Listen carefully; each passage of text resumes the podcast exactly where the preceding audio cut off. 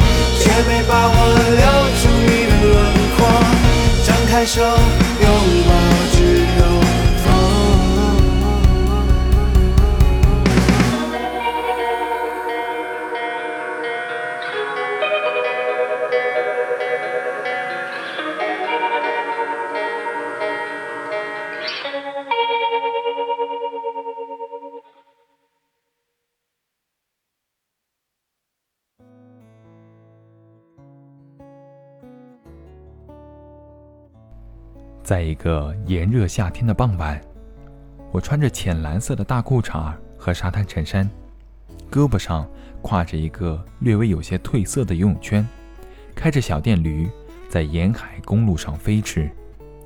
小电驴的后座是我最心爱的人，他欢呼着，露出开心的笑容，因为啊，这是在这个初夏，我第一次一起和他去海边玩。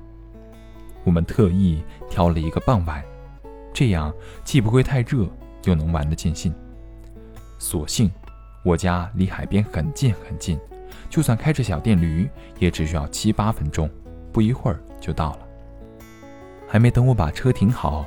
他就已经迫不及待地抢过了我胳膊上的游泳圈，冲向了那被夕阳映成橘蓝色的大海。我赶忙锁上了车，跟了上去，生怕他出什么意外。我本以为热爱游泳的他会直接冲进海水里畅游一番，但他没有。在跑了一会后，他就停下了，反过身来，大笑着朝我冲来，撞入了我的怀中，抬头。亲吻了我因为惊讶而微张的嘴唇，我愣了愣，微笑着捋了捋他因为出汗而塌下来的刘海，转过身，猛然地背起了他，大喊着朝大海冲去。还留着一些太阳余温的海水渐渐没过胸膛，我感受到了属于夏天那无与伦比的快乐。突然，他在身后叫我。我一回头，迎面而来的却是一道伴随着他笑声的水花。我知道，这是他的恶作剧。但是，当那充满了爱意的恶作剧降临的时候，我的心中也只剩下了温柔。就在这时，我慢慢睁开了眼睛，才发现原来刚刚做了个梦。我愣了愣，微微握紧了手中牵着的手。